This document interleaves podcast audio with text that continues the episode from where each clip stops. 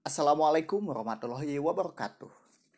Halo Dormians, kalian sedang mendengarkan Dorm Talks, podcast dari anak-anak absurd yang membahas semua masalah di dunia ini, mostly kehidupan asrama dan masalah remaja.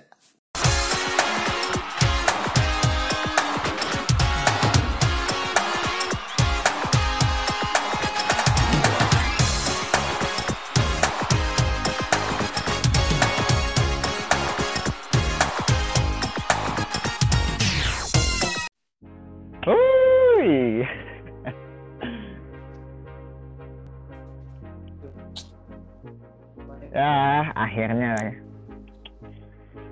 Akhirnya ya setelah kemarin kita terakhir tuh sebelum ini ya eh, naik rekaman tuh sebelum lebaran. Akhirnya kita kembali lagi untuk menghibur kuping kamu semua ya para dormian walaupun gue ragu sih ini podcast bakalan menghibur sih soalnya sember-sember gini kami masih sedang memperbaiki podcast kami sendiri dan juga anggota-anggotanya ya ya ya ya. Seperti biasa lah ya seperti episode kemarin gitu. Dan episode episode sebelumnya di podcast kali ini cuma berdua ya. Uh, gue Rai dan ada di seberang sana ada Zain. Zain apa kabar sih? Baik baik baik sekarang terakhir kita ketemu waktu puasa ya bukan Hmm. ketemu sih rekaman ya. Hmm. sekarang udah masuk bulan Syawal aja ya Iya. ya mungkin ke depannya bakal episodenya bakal sering-sering kita berdua kayak iya sih member yang lain udah kita singkirin nih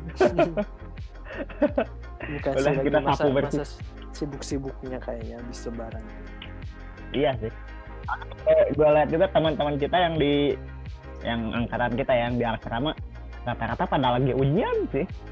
Ya akan mendekati mendekati ujian sekarang. Udah. Hmm, kan apalagi bentar lagi tahun ajaran baru ya. Mm, ya iya, yang sekolahan juga kan. Tapi dengar-dengar katanya ada info sampai lulus kayaknya kita kayak gini tuh. apa Iya dengar-dengar ada info bahwa nggak tahu sekolah buat SMP SMA atau buat buat kuliah katanya sampai lulus kayak gini tuh. Iya. Masya, Belajar dari rumah? Hmm, kayaknya mah. ya kalau misalnya sekolahan negeri sih bisa jadi sih cuma kan kalau misalnya lembaga pendidikan yang swasta kan tergantung yang punya kampus Tapi kalau berkaca sama keadaan eh, apa sih pandemi sekarang itu khususnya di Indonesia ya gini. Apa sih? Ya tiap ada event-event besar gitu di Indonesia hari-hari besar pasti aja lonjakan kasus covid itu terus naik. Sekarang kan buktinya di berita-berita banyak kan ada klaster halal bihalal itu sampai sekampung kena terus apa lagi?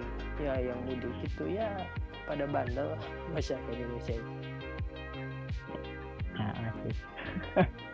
iya. Ini ya gue kan bingung gitu. Gue aja ya tadi ya. Tadi kan gue tuh nimbrung ya di grup kelas. Jadi nimbrungnya itu gini. Kan harusnya hari ini tuh mulai belajar lagi ya mulai ngampus lagi gitu mulai kuliah lagi. Cuma salah satu dosennya ada yang eh, ini apa izin pindah hari gitu. Soalnya dosennya itu abis ini abis divaksin. Oh ya terus? Abis divaksin katanya dia itu izin katanya. Soalnya setelah vaksin hmm, badan rasanya lemas katanya tuh. Badan jadi efeknya efeknya. Eh, efeknya itu jadi kerasa lemas. Nah di di ini di di forward sama teman gue si izinnya itu. Nah itu seisi grup langsung pada kaget gitu langsung pada pada ngerasa ngeri alas ya? Lah gimana nih? Katanya. Iya iya. Katanya vaksin sampai gitu katanya tuh sampai ini katanya. Sampai ada yang ngebahas ngebahas yang ada yang lumpuh lah ada yang meninggal lah gara-gara divaksin gitu. Nah terus kata gue tuh kan ini? Eh kalau yang namanya divaksin abis divaksin terus lemes ya perasaan itu wajar deh. Iya.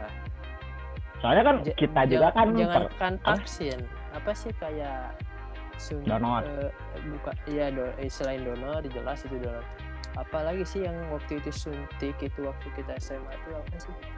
Di, Ya, itu SMA. difteri, hmm, iya SMA itu pasti iya kebanyakan yang iya maksudnya yang lemes gitu Mm-mm. ya tergantung orangnya sih kayaknya. Iya iya. Kita agak takut sama disuntik kayak gitu pasti apa sih efeknya pasti lemes gitu. tapi emang rata-rata yang vaksin yang itu ya yang buat covid ya dari beberapa orang yang udah saya dengar gitu. Emang efeknya ya rata-rata kayak gitu bikin lemes. Ya bikin lemes sih kalau nggak ada yang gatal-gatal kata di bagian itu emang kan itu udah 100% ya? Apa sih vaksin itu maksudnya? Tuh apa sih bi- bisa menang, eh, menangkal corona ya? Emang nggak nggak apa sih? Nggak murni 100% kan gitu. nggak 100% sih. Hmm, tingkat itunya apa sih? Tingkat ke apa sih?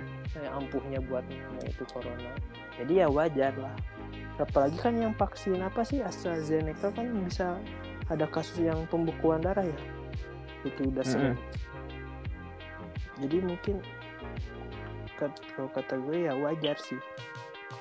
Ya selama apa sih anjuran dari pemerintah ya kenapa enggak gitu kalau, udah waktunya vaksin juga gitu.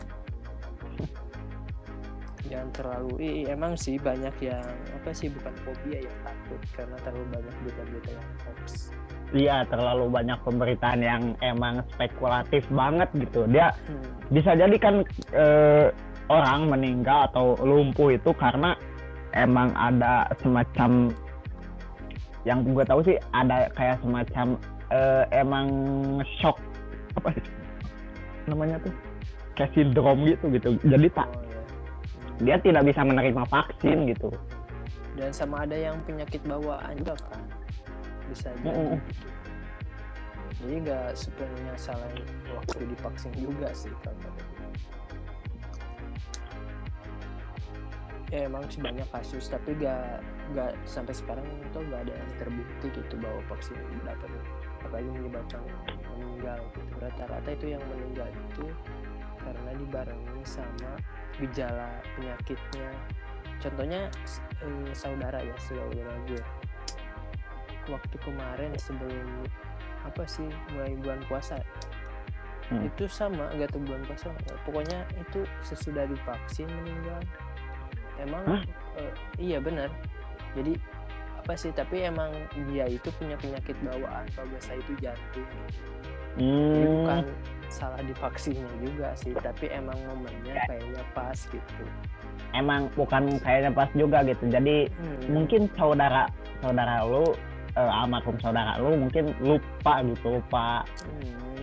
lupa konfirmasi bahwa dia itu punya penyakit bawaan gitu kayak gitu sih. atau Ya. emang dia itu punya penyakit tapi emang waktu divaksinnya itu ya emang sehat-sehat aja gitu ya jadi Jadi- gejalanya udah keluar gitu jadi nggak murni salah divaksinnya juga tapi itu emang penyakitnya gitu ya, soalnya gue ya. kalau ada apa sih ya kejadian kematian gara-gara divaksin sesudah divaksin meninggal itu pasti gue mikirnya pasti itu ada penyakit gitu gak murni karena emang gak mau divaksin. Kalau kata gue sih. Hmm. ya gue juga kata hmm, positif thinking aja gitu. Ya. Soalnya ter termakan apa sih berita-berita hoax yang jelas ya ya ya sepertinya. Emang begitulah ya emang ya kita harus banyak-banyak selektif dalam memilih ini ya memilih berita gitu pentingnya eh, ini tabayun. Tabayun itu penting atau penjelasan kejelasan atau transparansi itu penting. Sama apa sih ulik informasinya itu jangan dari satu sumber aja gitu? Hmm. kan sekarang berita-berita kan sekarang den- dengan apa sih menghalalkan segala cara kan membuat judul-judul yang apa sih clickbait ya ya clickbait banget sih media Indo tuh itu hmm, padahal kenyataannya itu gak separah kayak gitu gitu kalau kita baca berita-berita di lain. emang judulnya yang menggiurkan tapi waktu dibaca beritanya ya bebe aja sebenarnya Mm-mm. jadi selektif aja lah Iya sih. Ya seperti itulah ya. Eh ini btw eh, kami ya segenap keluarga Dorm Talk ya walaupun eh, telat lah ya eh, Hmm. Mengucapkan eh, selamat hari raya Idul Fitri dan eh, takobalallahu minna wa minkum. Eh, minal aidin wal faizin mohon maaf lahir dan batin. Tidak ada kata tel- terlambat dalam meminta maaf dan tidak ada kata terlambat dalam bersilaturahmi selama jiwa masih bersatu dengan raga. Eh, anyway, lu, lu, lu mau ngucapinnya yang ini. Ketika apa sih? Ketika ketika tangan tidak bisa menyapa. Ketika ya, ketika tangan apa ketika kaki tidak mampu melangkah ketika mulut tidak mampu berbicara itu siapa sih yang yang jadi pokoknya coba? Eh, eh, kadang ada yang nyetain sama apa sih fotonya ya yang sesuai kata-kata itu jadi kayak apa sih orang yang lagi diikat mulutnya di ini disumpal. Eh, ya bener bener kayak gitu. BDSM itu hardcore. Angkor. Udah udah udah. Enough. Anjir bagi yang tidak tahu mungkin anda nantilah bungsa tahu sendiri lah. Nanti juga tahu sendiri. Bagi yang belum kuat mentalnya jangan dulu lah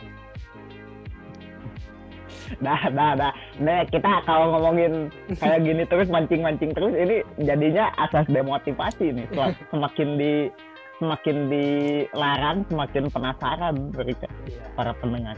Kalau yang belum tahu ya. Silakan cari saja yang- di Google. Enough ya eh, anyway apa kabar nih Jan? Udah loh kan tadi udah udah gimana Mungkin- nih Eh, kabar-kabar berita ya yang sedang viral. Lu udah apa sih? Eh, apa? lagi apa gitu? Atau misalnya lagi suka sama apa gitu? Lagi- misalnya lagi sekarang suka ini. dengerin apa? Apa? Dari apa sih mulai podcast ini dibuat sampai sekarang kesukaanku hobiku tidak pernah berubah sampai detik ini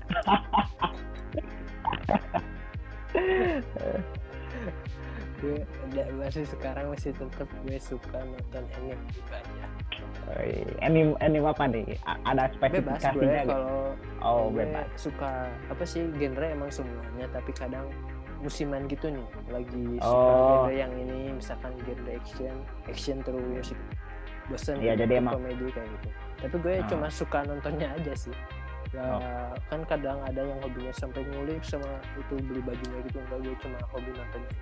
Apa khususnya anime yang udah pada beres gitu. Jadi gue cuma nonton yang udah beres-beres aja. Yang on- ongoing kayak gitu gue kurang suka. Kalau yang beres. Itu aja sih hobi gue gak pernah berubah. Anime ya? Sampai sekarang ya berhubung gue se- sekarang lebih sering di rumah gitu. Jadi gak Iya.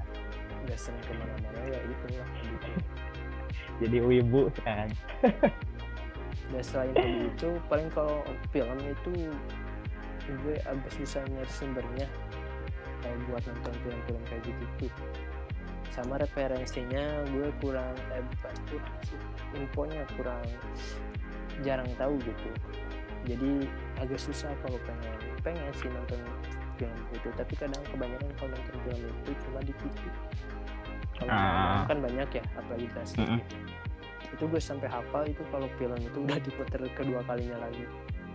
Udah, udah beberapa minggu. Ya sebelum gue hobi nonton ini kan gue hobi nonton film film di TV ya di TV sampai gue hafal gitu. Itu TV udah apa sih channel TV udah berapa kali nayangin film itu gitu. Jadi sampai Ah, bosan gue nunggu film baru sampai keluar hmm iya iya iya nonton anime ya. Um, Ah? lu? oh gue suka sih kan lu suka berubah gitu kesukaan Iya sih, iya bener sih kalau berubah-ubah. Ya sama kayak lu lah musim. Eh sekarang ini ya gue tuh lagi suka nontonin ini ada nih serial Netflix ya yang baru gitu. Kan gue eh, emang akhir-akhir ini ya semenjak di rumah lah ya. Lebih suka nontonin Netflix kan. Eh, gue tuh abis non enggak sih belum abis sih masih lanjut sih. Gue tuh lagi keranjingan nonton ini serial yang dari Thailand yang baru rilis. Namanya itu ini apa eh Girl from Nowhere. Hmm, Girl from Nowhere. jadi artinya gadis eh bukan gadis yang nggak tahu dari mana. Nggak tahu dari mana gitu. Eh, itu sinopsisnya kayak gimana tuh sinopsisnya?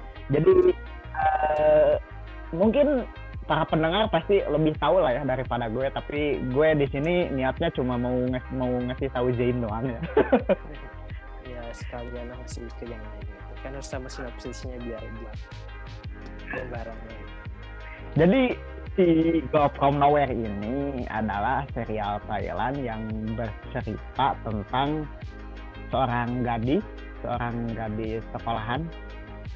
Gadis anak sekolahan. Jadi namanya itu Nano. Dia itu namanya Nano. N A N N O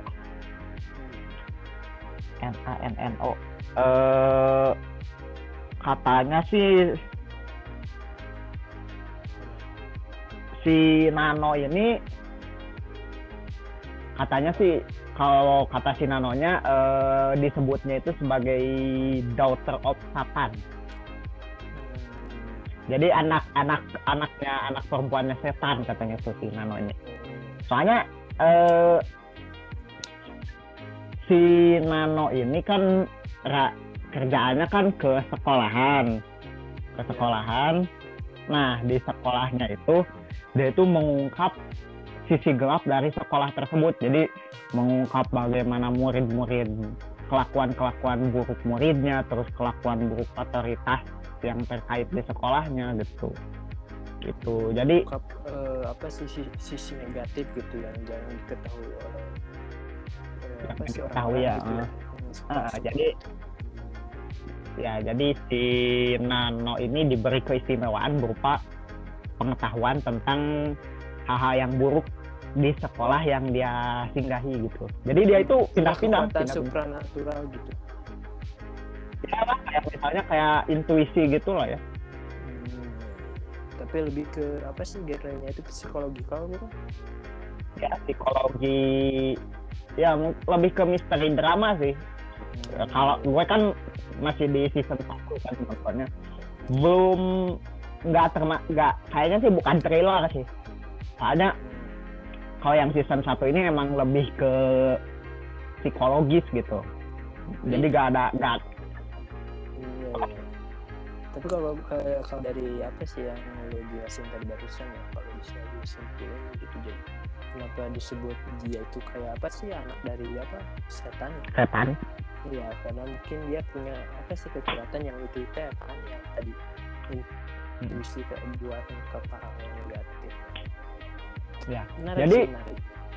Kalau kata orang-orang itu si Nano ini adalah representasi dari sifat buruk manusia gitu. dia itu ngungkapinnya publikasikan ke orang-orang cuma dia aja yang tahu gitu? Enggak, jadi eh, misalnya ya, eh, dia itu cara menyelesaikan kasusnya itu inilah eh, cara menyelesaikan si hal buruknya ini cerdik banget gitu. Jadi gu- gue nonton kan itu seri ya, dan si setiap episodenya itu emang cerita sendiri-sendiri gitu alias nggak kebanyakan nggak bersambung gitu walau Oh iya iya punya apa sih seri-seri itunya ya. Nah, apa jadi sih satu- ya? satu- satu episode satu topik lah ya Hmm, iya, iya. walaupun ada juga yang dua episode satu topik tuh Hmm. nah si apa enggak enggak enggak, enggak. nah si Ano ini spoiler alert lah gue kasih gambaran ya spoiler alert buat episode satu ini episode satu aja lah Ya. jadi si di episode satu ini si Nano ini mengungkap keburukan seorang guru yang tampan guru yang tampan guru yang kelihatannya baik hati gitu flamboyan Hmm. tapi dia itu suka melecehkan siswanya gitu suka melecehkan siswa Oh, perempuannya jadi- gitu. siswa atau siswi siswi ya siswi lah soalnya normal sih normal oh kirain agak-agak itu kan itu flamboyan ya flamboyan neksis lah ya. jadi si guru guru pengajar biasa sama dia itu di sekolahnya itu jadi ngerangkap jadi ini apa pemegang kendali ruang ini ruang auditorium gitu. Ruang audio visual. Kalau mungkin kalau di kita itu kayak pemegang GSG gitu. Kalau buat kita anak asrama nah si pem- si gurunya ini punya gagasan ini ya punya gagasan yang namanya yoga gitu. Jadi yoga di sekolah pelatihan yoga di sekolah. Jadi si gurunya ini ngasih video sampel sampel yoga. Terus murid-muridnya itu disuruh ngepraktekin nah si eh, praktek yang di videoin ke yoganya ini suka di eh suka ngambil dari cewek-cewek yang dia pilih gitu. Cewek-cewek cantik yang dia pilih. Nah pas lagi pem- praktek pembuatan videonya dia itu sering sambil ini sambil berhubungan dengan si modelnya gitu Eh, eh. baik itu sukarela ataupun dipaksa. Soalnya yang jadi si Nano ini ada satu orang yang namanya gue lupa sih satu lagi siapa gitu. Nah si dia itu di ini dipaksa gitu sama si gurunya gitu untuk berhubungan. Eh, diperkosa lah ya. Ya, sampai dia hamil katanya tuh. Nah eh, dia itu bimbang gitu sampai tertekan batinnya antara mau aborsi atau menjaga enggak enggak enggak kalau sampai antara aborsi atau bayinya dijaga tapi dia keluar dari sekolah gitu break dulu dari sekolah gitu ya, ya. eh si Nano ini abis nge apa ya abis berhubungan dengan si gurunya langsung ke rumah si gurunya kan si gurunya ini udah berkeluarga punya anak cewek anak Iya. ceweknya ini lagi awal puber banget gitu Hmm. Nah, si anak ceweknya ini, terus si nanonya ini bisa akrab gitu dengan keluarga, bisa makan bareng, terus ngajarin eh, anak si gurunya ini belajar.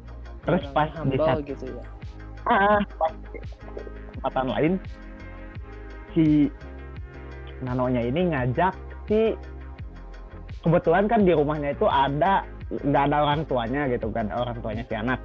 Tapi ada si anak apa sih? Si anaknya ada di rumah tapi orang tuanya nggak lagi nggak ada di rumah. Ya ya eh anaknya itu lagi sama pacarnya berduaan di rumah. Nah kata si Nano si Nano si Nano pun langsung ngajak si anak ini ke kayak semacam losmen gitu kan modusnya itu belajar bareng kan. Ya ya ya soalnya kan si Nanonya ini selain akrab gitu kan akrab karena ngajarin si adeknya gitu ya si anaknya si guru ini. Diajak ke ini diajak ke hotel ditinggalin tuh.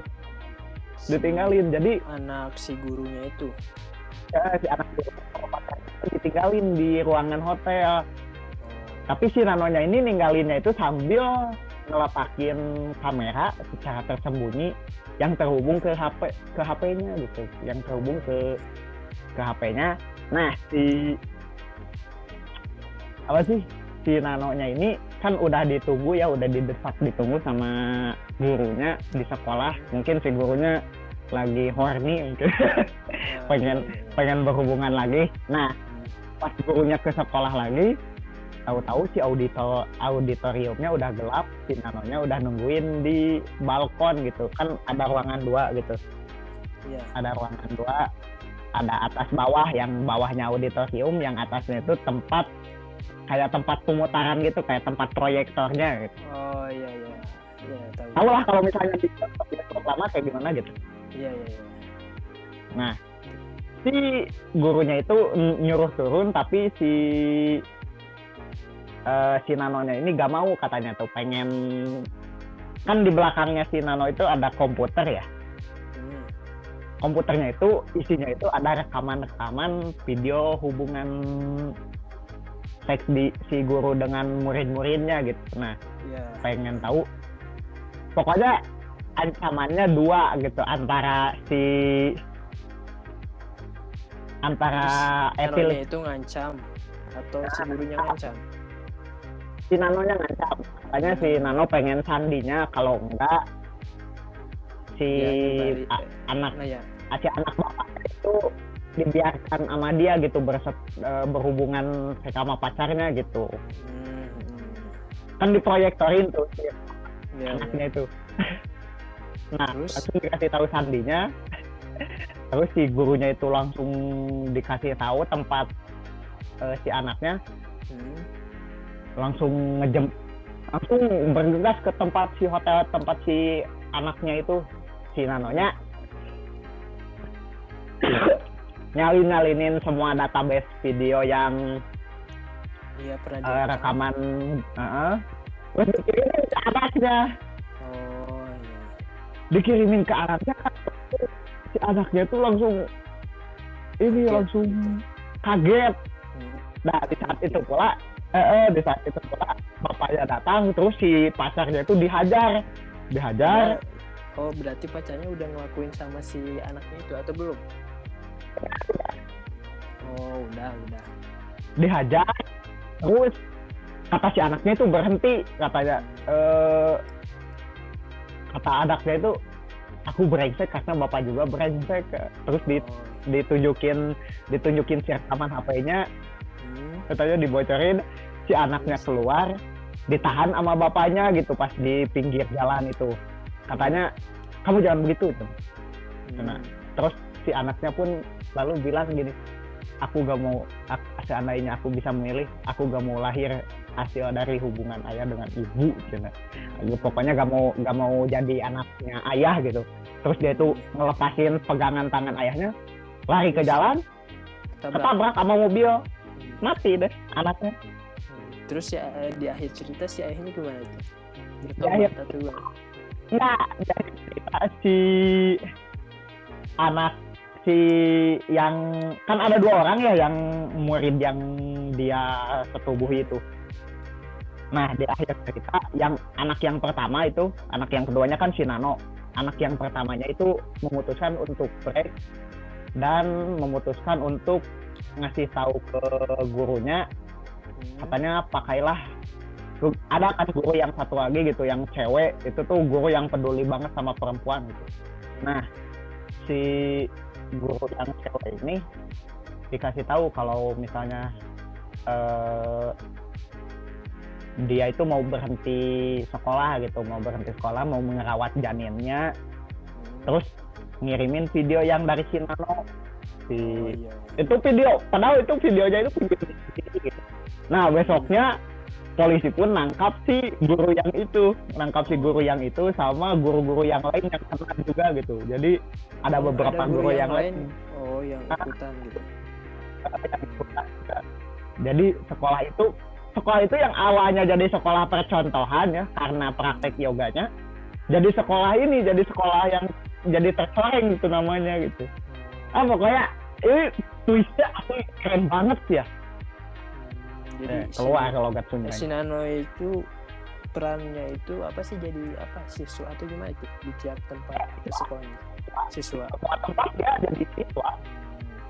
Kan anak sekolahan. Pokoknya banyak sih ada yang ada yang mengungkap kelakuan buruk muridnya yang suka yang terlalu memaksakan kehendak ada yang apalagi ada Ya, pokoknya- bahkan aja.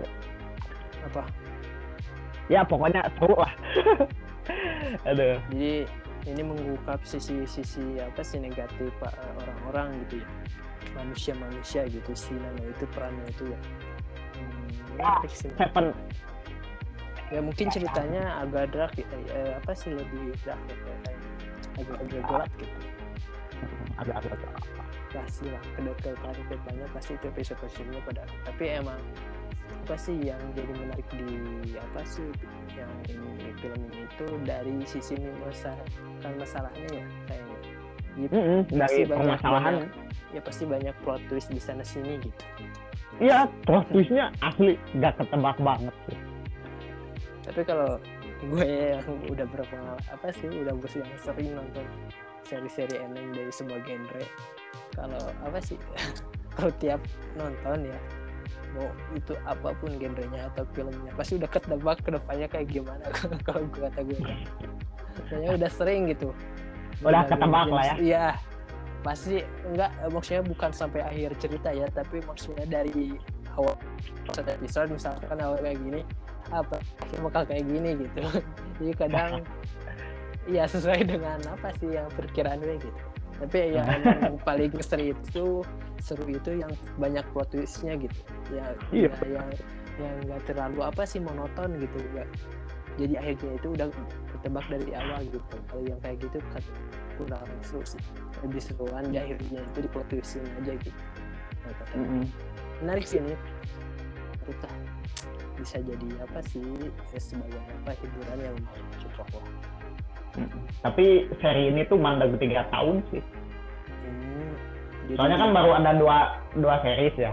Yang si series pertamanya itu eh dirilisnya itu 2018 Hmm, itu juga nah si series dengan- keduanya baru apa? Pemerannya masih sama. Hmm. pemeran utamanya masih sama. Oh, nah kalau si seri apa tiap epi- episodenya ini mah apa sih emang gak terhubung gitu. Jadi emang eh apa sih dia punya cerita sendiri ya tiap episodenya gitu kan pindah pindah pindah sekolah gitu. Jadi kalau udah nyelesain masalah ngebersihin apa sih masalah di sekolah itu pindah sekolah lain ya gitu kan Heeh, heeh. Jadi sampai tuntas pokoknya masalah ya benar hmm. Highly recommended. Ini highly. Hmm, Tapi kalau lebih menariknya itu kalau di beberapa episode akhirnya apa sih ada apa bukan musuh ya eh, ya mu- mungkin musuhnya yang lebih bisa apa baca pergerakan si Nana seru. Katanya sih di seri di seri keduanya ada sih. Coba kan gue belum belum tamat sih. pasti gue masih apa sih kalau apa sih eh, kalau film-film ya kayak gini nggak mungkin tetap apa sih si karakter utamanya bisa misalnya masalah dengan sempurna? Pasti nanti di beberapa episode akhir pasti ada musuh yang kuat. Mm-mm.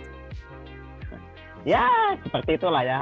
Ya akhirnya lah ya gue bisa bisa punya alasan lain gitu untuk langganan Netflix gitu. Soalnya kan sejauh ini tuh gue tuh langganan Netflix paling nonton apa ya? Paling sex education doang sih. Ya cuma beberapa mungkin Mm-mm.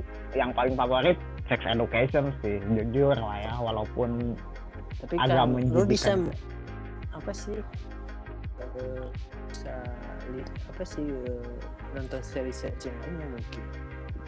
Bisa sih cuma kadang ada series yang kayak menarik eh kadang ada series yang kayaknya menarik tapi enggak lah enggak enggak enggak cocok kata gitu lihat di rating aja ada ratingnya gak ada ada ratingnya ya. Tuh nontonnya berdasarkan ranking eh, rating yang tinggi aja. Soalnya kan Hmm. kalau patokannya rating pasti seenggaknya bisa bagus lah. Hmm. iya gue juga gitu awalnya nonton anime itu cuma pilih-pilih judul aja gitu gak semua genre. Jadi lama kelamaan ditonton semuanya terus gue pilih-pilih yang ratingnya emang ya kalau lagi apa sih kalau lagi bingung mau nonton series yang mana yang mana ya gue berdasarkan rating tapi kadang ada yang ratingnya kecil tapi emang bagus gitu ceritanya gitu. Tapi kalau Hmm. yang anime kayak gitu itu jarang. Ya mungkin kalau Raipa itu lebih ke film manusianya kalau gue yang dua dimensinya gitu kayak karakter dua dimensi soalnya gue kalau udah dua suka dua dimensi ya misal filmnya action kayak gitu kalau di apa sih nonton yang action yang eh, tiga dimensinya gitu yang manusia kadang kurang puas segi, dari segi efek mungkin Hmm. kalau enggak dari segi apanya ya eh, apa sih tampang karakternya gitu kayaknya gue juga sih kalau misalnya lu tahu kode Lyoko gak? Tahu tahu tahu. Itu dulu Kecil. ini sih. Iya, yang di Tune Hmm, itu kan animasi kan agak-agak Jepang gitu. Cuma emang aslinya itu bukan buatan Jepang gitu tuh buatan Prancis itu gue kalau misalnya animasi itu diambil sama net. Kalau live action udah ada.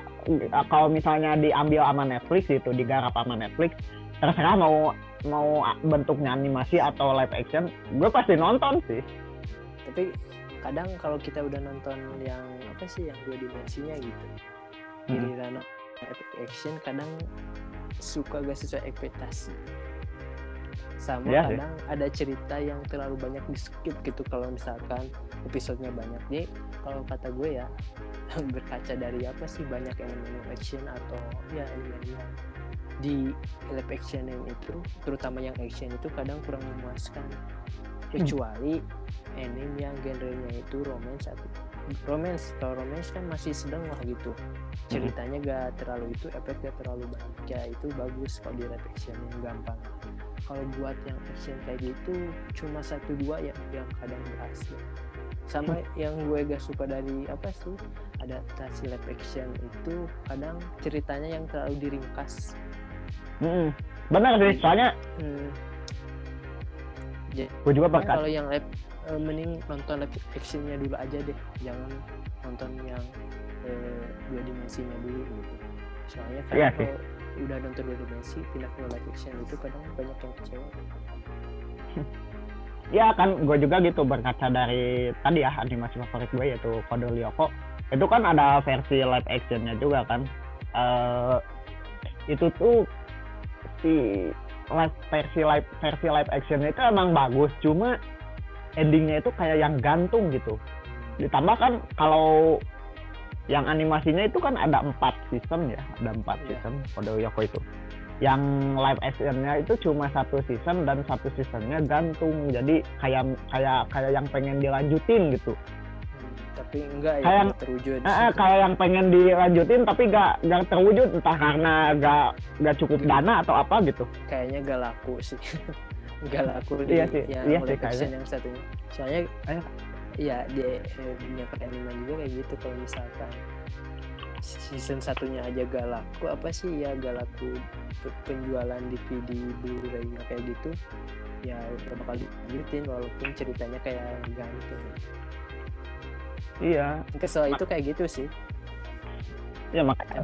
Gue, gue banget sih kalau misalnya si katanya kan ini kode Lyoko katanya mau diambil Netflix sih. Nah gue tuh ngarep banget sih kayaknya. Ini kayaknya kalau diambil Netflix sabi sih kode Lyoko nih bisa. Soalnya bisa bisa, bisa. juga sih.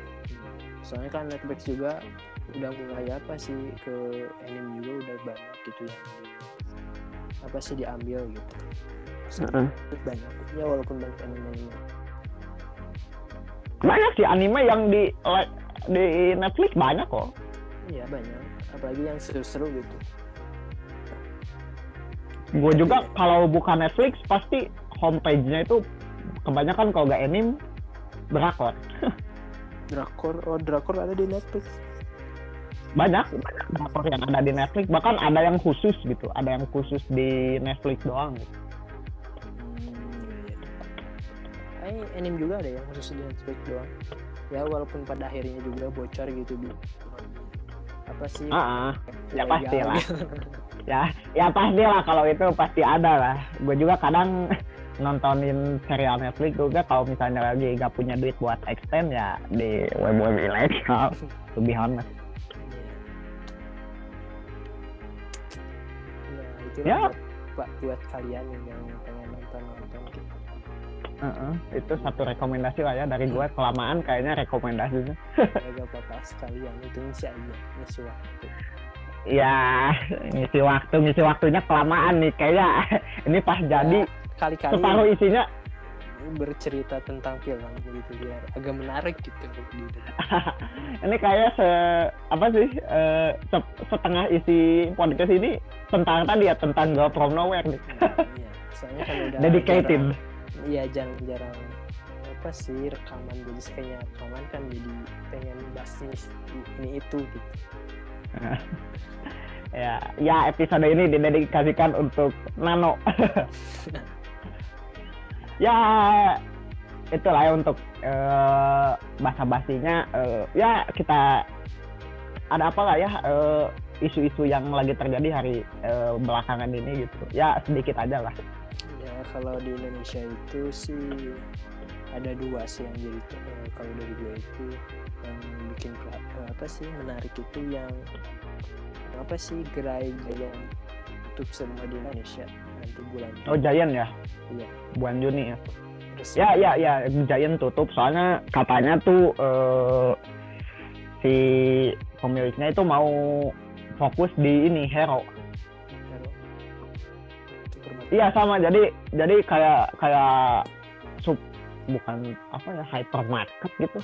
Jadi nanti tuh si gerai-gerai giant yang ada di Indonesia itu bakalan dirubah jadi hero supermarket gitu. Jadi Hmm, soalnya kan si hero ini dianggap lebih menguntungkan gitu daripada giant gitu. Emang si Jayan itu kan faktor itunya katanya bangkrut ya? Ah, ah, katanya Kurang udah agak diminati agak gitu. Ah, untungnya udah kurang diminati. Kalau dulu sih dulu banyak. Ini, banyak. Kalau dulu tuh sih. enggak dulu tuh pada diminati. Iya. gitu dulu tuh ya dulu Soalnya kan udah gue tersisihkan sama itu sekarang itu kan Indomaret sama Alfamart kan udah apa sih banyak ke daerah-daerah perkampungan itu udah banyak sekarang. ada kan kalau kan emang misinya itu di mall cuy. Hmm, misinya bukan jadi bukan kayak Indomaret atau Alfamart yang super supermarket gitu. Jadi hyper hypermarket. Ya itu mungkin di faktor yang itu.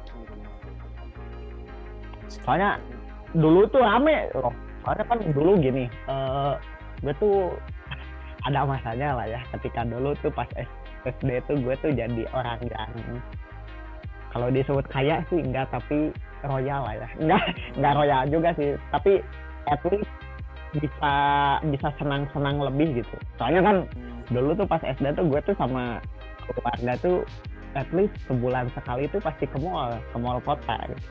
Nah di mall kota itu sering ke eh, sering ke Giant gitu. hmm, Pasti sering ke Giant soalnya nyari misalnya kayak bahan-bahan ba- bahan-bahan pangan gitu yang nggak ditemui di pasar-pasar tradisional gitu. iya, iya.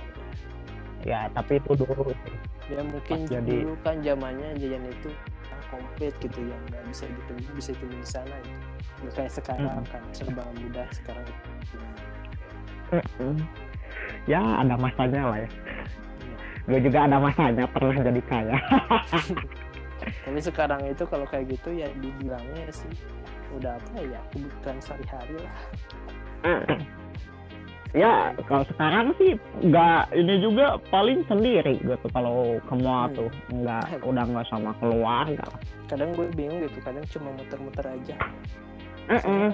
Gue Apa kan gue orangnya nggak apa sih nggak terlalu hobi ngemil jadi kan kalau ada makanan yang enak gitu kadang nggak suka tiba gitu. Paling juga kebutuhan sehari-hari aja sih. gue juga kalau ke mall ya keliling-keliling sendiri gitu ya. Eh, melepas penat gitu. Soalnya kan gue tuh mall tuh deket sama kampus kan. Hmm. Jadi kalau pulang pulang kampus itu ya ke mall dulu tuh. Kadang sendiri, kadang sama temen. Ya kadang emang butuh gitu apa sih bulan buat diri sendiri juga gitu gak gak selalu harus sama temen gitu kadang sendiri juga enak Iya sih. Apalagi gue cenderung jadi penyendiri sih kalau sekarang. sama gue juga gue malas ya kalau sekarang kecuali kalau diajak olahraga paling mau oke oke tadi itu tentang gerai Giant ya Itu. Kayak Giant. terus yang info yang kedua nih yang masih baru hangat-hangatnya itu tentang Sosmed.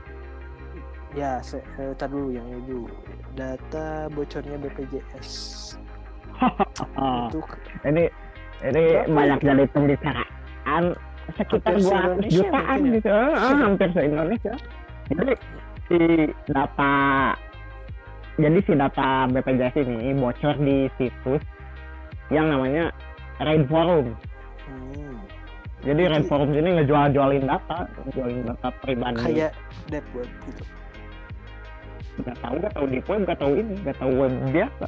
Mungkin Kayaknya di, web biasa sih. mungkin di atas deep web ya lebih mengarah ke sana mungkin. Enggak, enggak. Soalnya kemarin-kemarin tuh diakses secara normal masih bisa gitu. Dan si pemerintah ini yang gue sayangkan itu penanganannya yang tidak tepat sih kalau soal ini. Kalau misalnya ada penjualan data kayak gitu kan harusnya misalnya kita mengusut gitu. Kemenkominfo itu mengusut, mengusut, mengusut tuntas para eh, Pelakunya. siapa yang menyebarin data-datanya gitu pelakunya. Nah, ini si pemerintah nyelesainnya malah ngeblokir situs Red Forumnya. Hmm, salah. Katanya mau nge- ituin itunya. Apa sih para hacker-hackernya? Iya iya. Nah, kayaknya sih nggak make sense sih kalau misalnya penyelesaiannya harus diblokir gitu. Secara kan orang Indonesia ini kan emang bisa punya akal-akalan akal Iya. VPN. Kalau buat eh, masalah ngebongkar-bongkar ilegal itu orang Indonesia emang jagonya sih. Mm, Sebanyak apa pun diblok sama pemerintah gitu. Masih bisa dia apalagi cuma di blok doang. Di blok doang kan bisa diakses sama Hmm. VPN. Iya sih, sangat disayangkan. Kadang penanganannya itu kurang tepat sih. Tapi sekarang lagi diusut sih pegawai-pegawai di BPJS-nya. Terus yang ngebuat apa sih keamanannya? Iya, Karena sudah dipertanyakan keamanan bocor. Tapi mungkin dari orang yang apa sih ngebuat pe- pengamanannya mungkin udah sesuai standar. Mungkin yang rentasnya lebih jago kan. Atau enggak ada oknum yang membocorkannya mungkin bisa jadi. Iya sih. emang vital sih soalnya kan di dalamnya juga ada data-data prajurit TNI jadi Kemenhan Iya, juga langsung data-data turun kayak tangan Hmm. soalnya kan data Data-data sekarang itu data sekarang kan penting ya data itu Iya, data bisa tuh emang. untung gue Udah kalah BPJS untung gue gak pakai tau sih, gue gue kalau gak siapa. tapi eh, Indonesia itu kalau buat masa data pribadi itu masih eh, acuh kayaknya. Jadi gak terlalu peduli kayaknya orang-orang Indonesia itu sama data pribadi itu. Jadi apa sih Indonesia Iya peringkat sih, keberapa belum ya? ada kesadaran diri. dalam itu kadang kan ada situs-situs yang pakai data pribadi ya. Asalkan bisa meluruskan niatnya buat apa sih? Mungkin download film atau enggak kan kadang ada yang pakai data ya data pribadi kayak gitu nih harus login login gitu nih. Kadang kan demi apa sih? Ya buat itu ya kadang data mah dikesampingkan. Gitu. ya lumayan. Tapi emang penting sih kesadaran buat menjaga data pribadi. Soalnya kan bisa disalahgunakan. Banyak lah penipuan-penipuan yang negara apa sih? Palsu itu kayak sih? Banyak berita-beritanya bagus Iya. Sih. oke mungkin dari gue ya berita kayak sekiannya segitu sih. Ya, kalau dari gue sih paling berita yang utama itu ya itu yang dari gue tuh eh apa sih sosmed sosmed. Jadi beberapa sosmed, beberapa media sosial di Indonesia itu terancam diblokir oleh Kemenkominfo. Katanya gara-gara mereka belum belum mendaftarkan prosedur baru kata itu. Hmm, pembaruan Jadi be- beberapa medsosnya itu yang gue tahu sih ada Facebook, Instagram, Twitter, eh apa lagi, Clubhouse gitu, terus TikTok TikTok. Nah, ya sih itu yang gue tahu tuh. tapi kalau Tadinya buka- tadi apa? apa apa kalau Tadinya- kata gue TikTok itu sih mungkin pasti lah bakal mempercepat soalnya kan Indonesia itu main banyak Iya. Ka- ka- kata gue sangat disayangkan gitu apalagi buat IG Twitter kayak gitu Facebook yang Ya, bahwa medsos utama. hmm, target pasaran di Indonesia itu sangat menjanjikan gitu. kalau sampai di blok itu hmm, sangat disayangkan bukan di blok sih apa di itu itu sangat disayangkan ya walaupun untungnya si Kemenkominfo itu mengundurkan ini mem- memperlambat lah memperlambat jadwal eh, blokirnya. Jadi dikasih waktu sam kalau tadinya itu dikasih waktunya itu sampai bulan depan. Hmm. sampai Mei. Cuma sama Kemenkominfo diundur. Jadi sampai Desember ya dikasih waktunya itu buat menyelesaikan apa sih pendaftaran apa sih namanya tuh PSE gitu. Prosedur sistem elektronik gitu. Oh ya sekarang kan Indonesia tuh lagi gencar-gencarnya lagi sekarang apa sih tentang TV digital itu kan udah gencar di itu sama pemerintah. Sekarang kan lagi gencar-gencar di Indonesia. Ya mungkin untuk mem- sistem-sistem itunya dan lain sebagainya. Sih Iya. kalau ada kesadaran dari itunya buat apa sih lebih diperhatikan lagi kan apalagi sekarang udah masuk ke dunia digital ya. Ya bagus sih kalau kata gue. Butuh ketegasan dari pemerintah sendiri?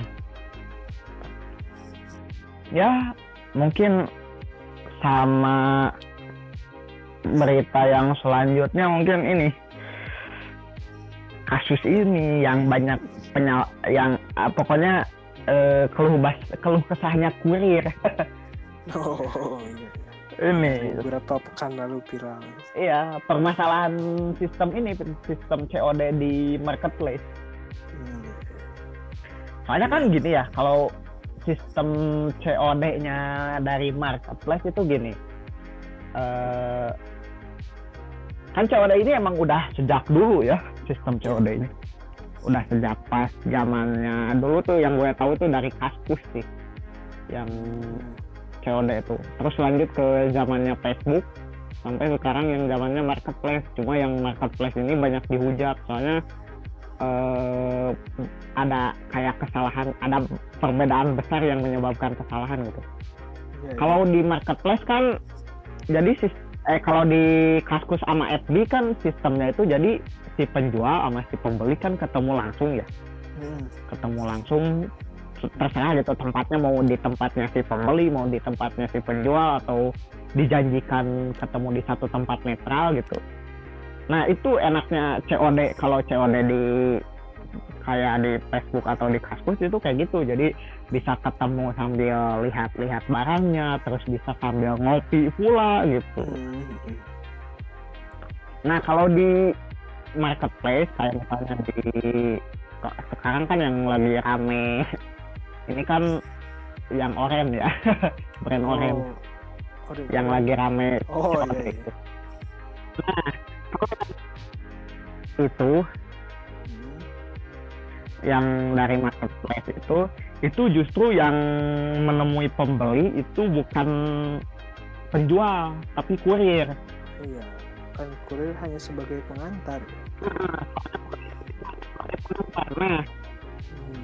pas udah sampai di tempat kadang si kurirnya itu suka dimarahin sama pembelinya gara-gara barangnya tidak sesuai sedangkan kurir ini kan gak tahu apa-apa Iya. cuma taunya nganter doang gitu. Ditambah kan si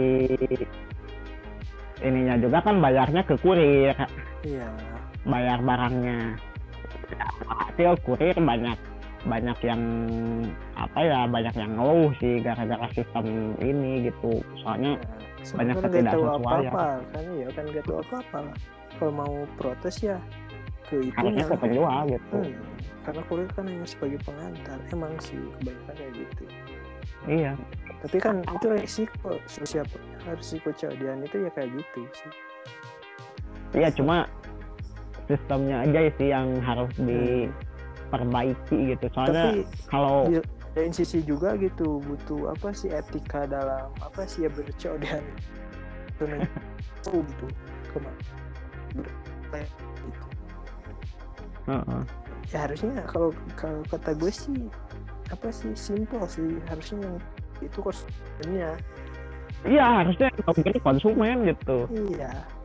Jangan banyak disconnect hmm, kan banyak kan bisa kok eh, apa sih berkomentar juga atau enggak melakukan ya eh, kesahnya gitu ke yang produsennya gitu.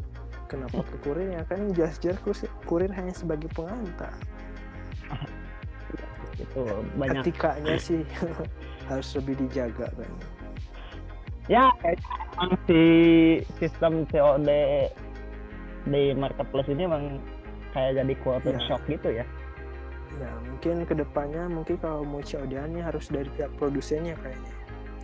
Iya, baik kayak gitu. Kalau kecuali kalau udah bayar langsung ya berarti sama si kurir gitu Mungkin itu mah kalau bayar langsung mah bukan COD soalnya iya maksudnya itu kan kalau misalkan mau COD-an berarti jadi jangan si kurir yang mengantarkan tapi si Ah, produsennya langsung gitu. produser eh pro, pen- produser atau kalau enggak misalnya bawahan produsennya Iya, gitu. pokoknya yang apa sih yang pegawai ya yang terlibat. Ah, ah, pokoknya orang yang ngerti Hmm, yang ngerti tentang barang yang dikirim gitu. ya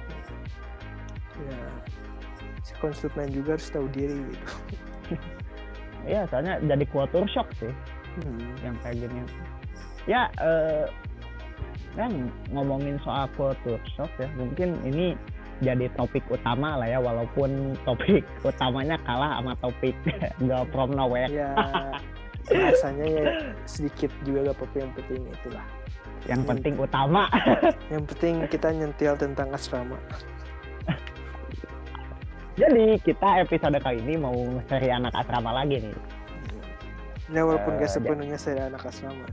Nah, jadi kita tuh mau sedikit berbicara tentang apa sih culture shock ketika kita di asrama gitu. Walaupun sebenarnya nggak nggak cocok juga kalau disebut culture shock karena budayanya masih kurang lebih sama sih tapi kan kita antara rumah kita dengan asrama itu cuma kan emang ada beberapa perbedaan antara gitu walaupun nggak total banget ya sebelum tentang culture shock di asrama lu jelasin dulu dong dasarnya kan taunya ada ka- ka- gak tahu culture shock itu apa sih gitu Oh, iya jadi culture shock itu kayak guncangan budaya gitu gitu. Jadi kita itu menemukan sesuatu, menemukan budaya yang baru ya, dan kita gak siap akan itu, gak terla- belum belum siap akan itu sehingga kaget gitu. Kaget Kalau- harus ngapain gitu. kalau dari apa sih kalau kutipan kata-kata sekarang itu yang panik gak? Panik gak? Panik Teng teng teng teng teng teng teng teng teng teng teng. istilah lebih sederhananya gitu gitu waktu kita hati tiba kata itu gitu. Jadi intinya lu panik karena nemu budaya baru lah gitu. iya gitu. Intinya culture shock itu gitu. Lu ada gak? Kayak culture shock antara ketika lu masih di rumah sama pas lu ngasrama gitu apa yang lu temuin di asrama gitu yang Kalau- lu udah kalau temui di rumah? gue culture shock yang lebih paling mendasar itu bahasa ya.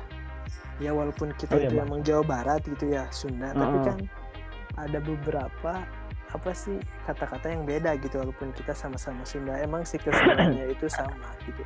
Tapi ada satu dua bahasa yang agak berbeda gitu kalau kata gue Oh. culture shock di gue itu lebih ke bahasa contohnya ya waktu gue jualan kan di asrama itu kan anak asrama terkenal sama jualannya ya kalau dia Heeh. di sekolah sekolah itu waktu itu gue kan kalau di Sukabumi ya kan itu Mm. harga barang itu 1500 ya Hmm. nah kalau di Sunda itu eh di Sunda kalau di Sukabumi itu 1500 itu penyebutannya itu kalau di Sukabumi ya di daerah gue di kampung gue disebutnya seribu setengah Nah, saya- Nah, heeh. waktu gue jualan di sekolah nyebutin harga segitu seribu setengah, eh pada diketawain. ada yang Apa? ketawa ada yang bingung ya ya apa sih eh, ya, seribu setengah itu apa sih? Kata, ya seribu lima ratus kalau gitu. enggak di harganya itu seribu lima ratus kan lima ratus itu Enggak. setengahnya dari satu kan? Jadi disebutnya Ah. setengah gitu. Enggak, Kalau di kalau di yang ada di pik eh, yang ada di pikiran orang-orang itu mungkin seribu setengah itu jadi seribu dapat setengah gitu Nah, yang pertama itu kemudian tentang perbedaan bahasa mati lampu.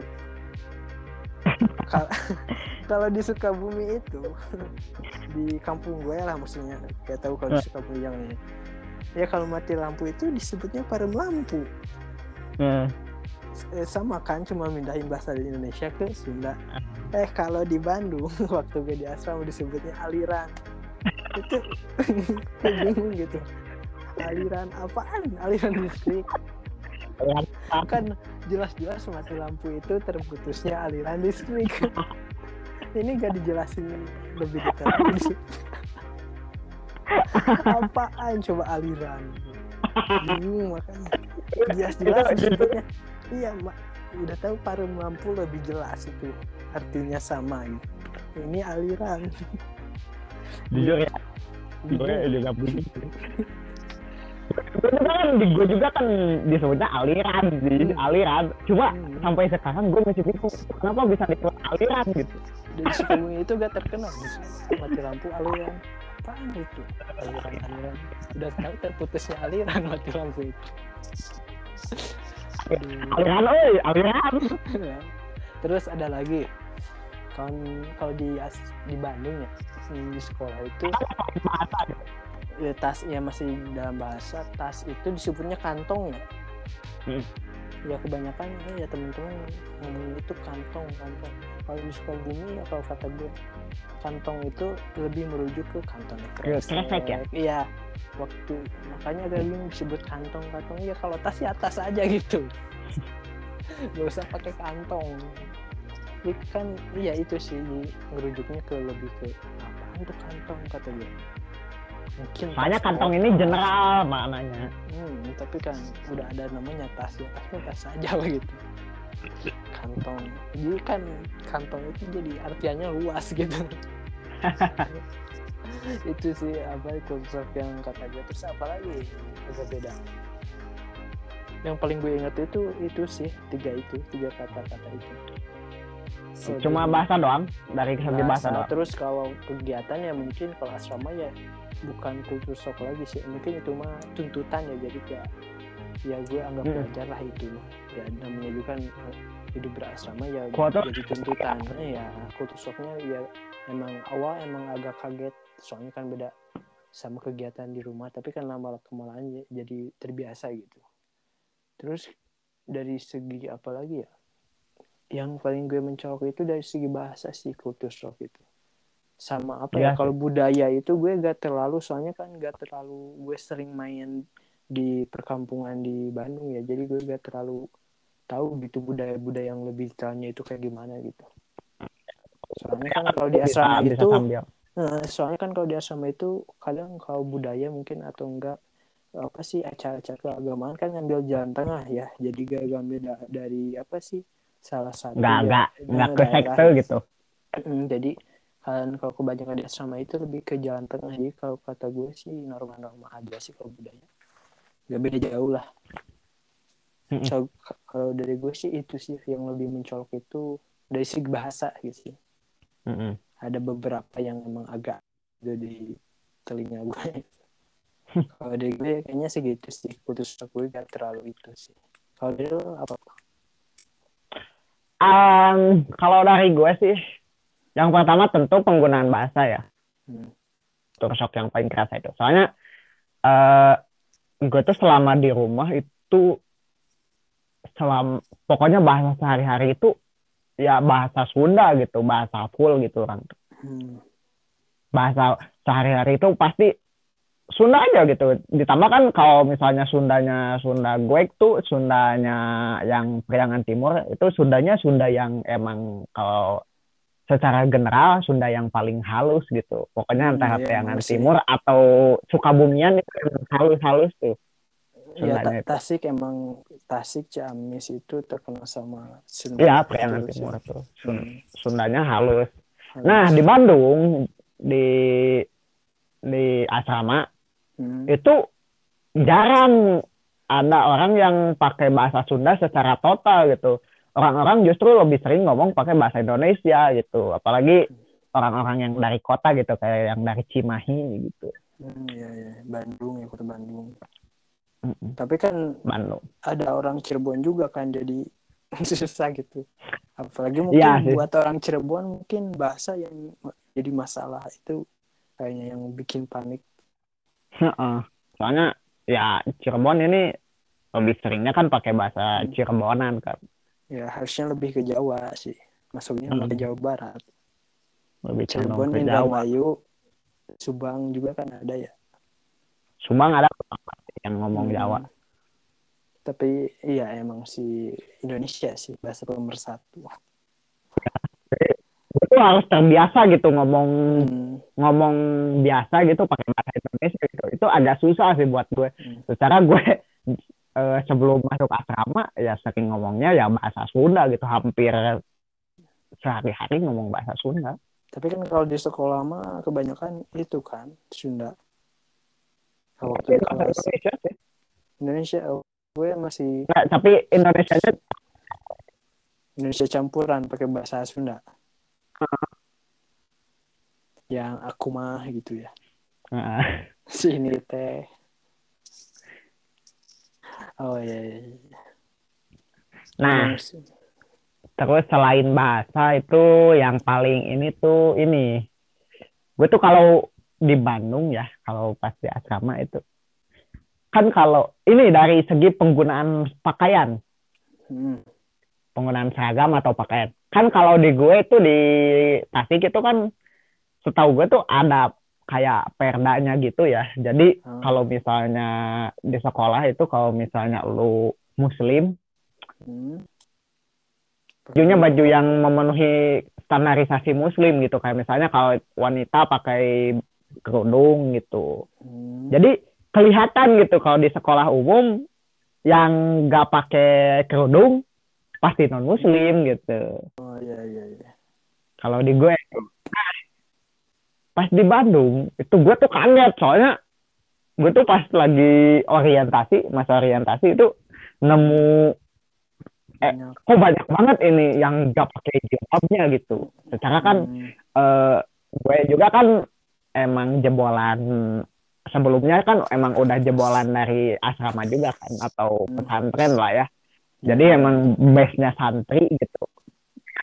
Gue tuh terkejut soalnya kayak kok banyak yang nggak pakai kerudung gitu. Hmm. Eh, ini ini banyak non muslimnya apa gimana sih? Tapi pas gue cek cekin ini kata gue tuh ini non muslim ini non, non- ya, tapi ada beberapa gitu. Pas gue cekin ini non muslim tapi kok namanya Islam banget gitu. Eh ini eh, soalnya gue masih mikirnya kan non muslim gitu ya. Hmm. nggak pakai nggak pakai jilbab ini kata gue tuh ini non muslim tapi kok pas dicek namanya namanya Islam banget gitu kayak misalnya Oh, eh, iya, namanya iya. itu Aisyah ada namanya itu Hmm. pokoknya Siti Siti Siti gitu namanya oh ternyata pas gue cek emang di Bandungan daerah-daerah Bandung itu emang nggak nggak nggak ada ini nggak ada perdanya gitu jadi Iya emang sih. dibebasin gitu kalau kata gue kalau di juga kayak gitu sih emang bebas kalau kata gue Oh. Iya sama di Sukabumi juga gitu kecuali ya mungkin kalau buat seragam apa sih yang muslim gitu ya mungkin eh, ya yang kalau yang muslim ya mungkin ya minimal pakai jilbab gitu kalau yang nonis emang enggak sih tapi gue jarang nemu sih kalau waktu di Sukabumi khususnya di sekolah gue gitu Hmm. Ya soalnya kok kata gue tuh banyak yang nggak pakai jilbab kata gue. Hmm, Ini iya. banyak non muslimnya apa gimana? Tapi kalau di SMA kita itu rata-rata ya pak eh, apa sih ceweknya itu pakai jilbab sih, banyak yang pakai kerudung. Mm-mm. Jadi kaum minoritas itu yang nggak pakai kerudung. Jadi SMA kita itu lebih condong ke agamis, tapi eh, itunya mengakukan kayak liberal gitu. lebih bebas gitu. Iya, tapi condongnya lebih ke agamis gitu. Tapi Iya sih, mungkin efek kalau- anak asrama. hmm, eh, emang efek anak sama sama kuatnya organisasi agamis di sana. Rohisnya di sana kan sangat kuat. Rohis di Rohis Rohis di kita mayoritas. Iya, jadi kita itu kaum gimana ya kalau kalau diibaratkan semua negara sebuah negara itu dia lebih kuat ormas Islamnya. Ya ormas, ormas Islamnya gitu. Iya. Sedangkan liberalnya sedikit gitu. Eh, gini ya. Di gue tuh dulu tuh pas awal banget masuk ya, kelas gue tuh ada beberapa orang yang emang belum berjilbab gitu, tapi muslim gitu, ada beberapa. Sehingga gue mikirnya, wah ini non non muslimnya banyak sih di kelas gue. Eh pas Hmm. udah ke sana ke sana, mereka udah pada pakai jilbab sampai lulus gitu. Hmm, iya, iya, iya. Ya, mungkin ikut Oh, tren a- masih yang pakai jilbab itu masih yang ikut tren nih. masih Terus ikut-ikut yang gaya. uh, itu mungkin ya dari yang nomor kedua terus ini yang paling utama sih yang jelas ini tuh keberagaman sih keberagaman baik secara suku ataupun agama ini mungkin satu hal yang gak akan gue temui gitu kalau misalnya gue sekolah dekat rumah gitu kalau gue mah SD dekat rumah bang nyebrang jadi gak, gak aneh gitu apa Enggak, jadi keberagaman budayanya gitu. Jadi keberagaman kayak misalnya keberagaman suku, agama itu ini kalau misalnya gue gak ini poin nomor tiga ya. Tadi kan udah poin pertama bahasa, penggunaan bahasa. Poin yang kedua penggunaan seragam gitu, tata cara berpakaian. Nah yang ketiga ini keberagaman eh, suku dan suku uh, budaya dan agama gitu. Jadi kalau misalnya gue sekolah dekat rumah gitu, secara kan dekat rumah dekat rumah kan ada juga kan uh, eh, uh, sekolah lanjutan atas gitu ada beberapa. Ini mungkin gue gak akan nemu sih keberagaman budaya seperti pas gue sekolah di asrama gitu. Hmm. Iya, iya. Gue tuh di kelas tuh nggak hanya suku Sunda sih, apa banyak. ada beberapa suku lain bahkan ada ada misalnya dari orang Padang ada terus orang mana sih yang nggak tahu tuh Betawi ada gitu hmm. Betawi ada Padang ada bahkan gue tuh ada yang dari non muslim juga kan ada Batak juga ada gitu. Teman-teman sebangku teman satu blok gue kan itu non ya mungkin uh, di, di kelas lu ya mungkin ya. Pas-pasan hmm. banyak keberagamannya ya. Kalau di kelas gue sih rata-rata orang Sunda semua. Oh. Walaupun jadi kayak kayak orang-orang apa sih? Bahasa orang-orang barbar. uh, bahasa bahasa kasih kayak gitulah orang Jawa uh -uh. oh jadi Sunda semua lah ya ya kalau di... jadi lebih lebih homogen gitu Hmm. Kalau di gue kan lebih heterogen gitu sih kelasnya itu. Jadi hmm. kayak belajar kayak praktek kayak praktek sosiologi budaya gitu kayak praktek sosiologi budaya langsung gitu. Hmm. Enaknya gitu gitu. Dan ini mungkin salah satu hal yang gue syukuri sih. Jadi gue bisa mengenal lebih banyak tentang budaya lain gitu terus bisa berteman dengan orang dengan latar belakang berbeda gitu. Iya iya. Walaupun kalau kelakuannya mah emang gak sama aja ya kalau giliran. Kelakuan mah sama aja sih sama sama sama sama. Kalau bego bego semua sama aja bego sama sama eh, aja yang katanya anak asrama itu harus bisa mengarahkan ke kebaikan malah ke bawah bego anjir. Eh, di, di gue juga sama soalnya terlalu kuat. Apa sih? Pengaruh Itunya, pengaruh non asramanya pengaruh iya, terlalu kuat. Iya pengaruh non asramanya terlalu kuat jadi di kelas kan aja. Ya jadi kompak lah ya bego bego hmm. bareng kan gitu. kalau di kelas di apa sih di teman-teman kita yang lain nih kayak bisa sambil apa yang itu tuh minimal sholat ikut sholat bareng gitu ya. Kalau di kelas gue diajakin sholat itu pada susah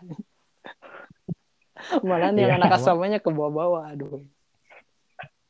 Aduh parah. Aduh. kadang gue heran gitu kenapa ya apa sih uh, teman-teman yang lain itu bisa ngerahin gitu yang anak umumnya.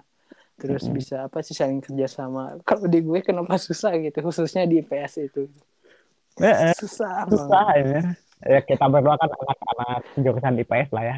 Emang kan hmm. sentimennya orang jurusan IPS ini emang bandel sih.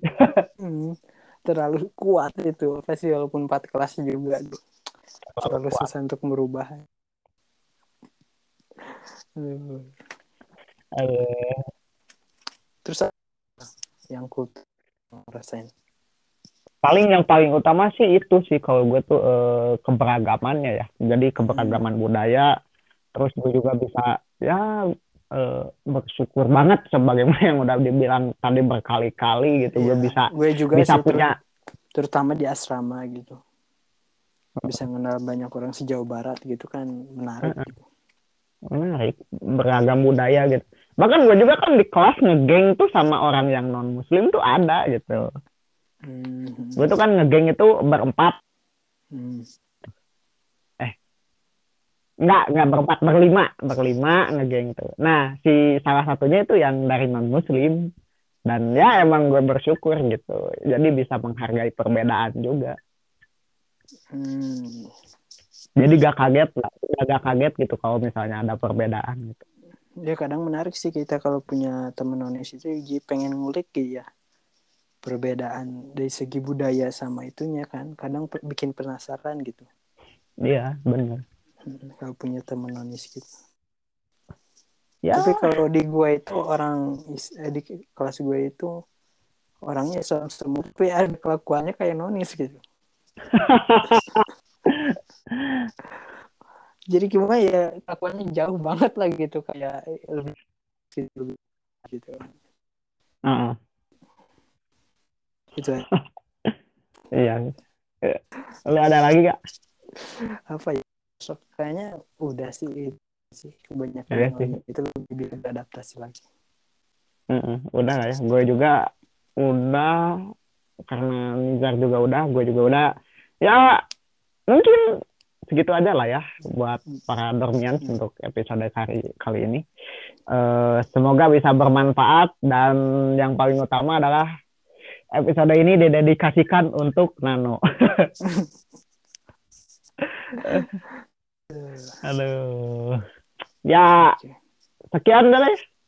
ya mungkin Sam- sekian eh, sam- sekian sampai jumpa di episode berikutnya yang nggak tahu akan rekaman kapan karena kita rekamannya tergantung mood.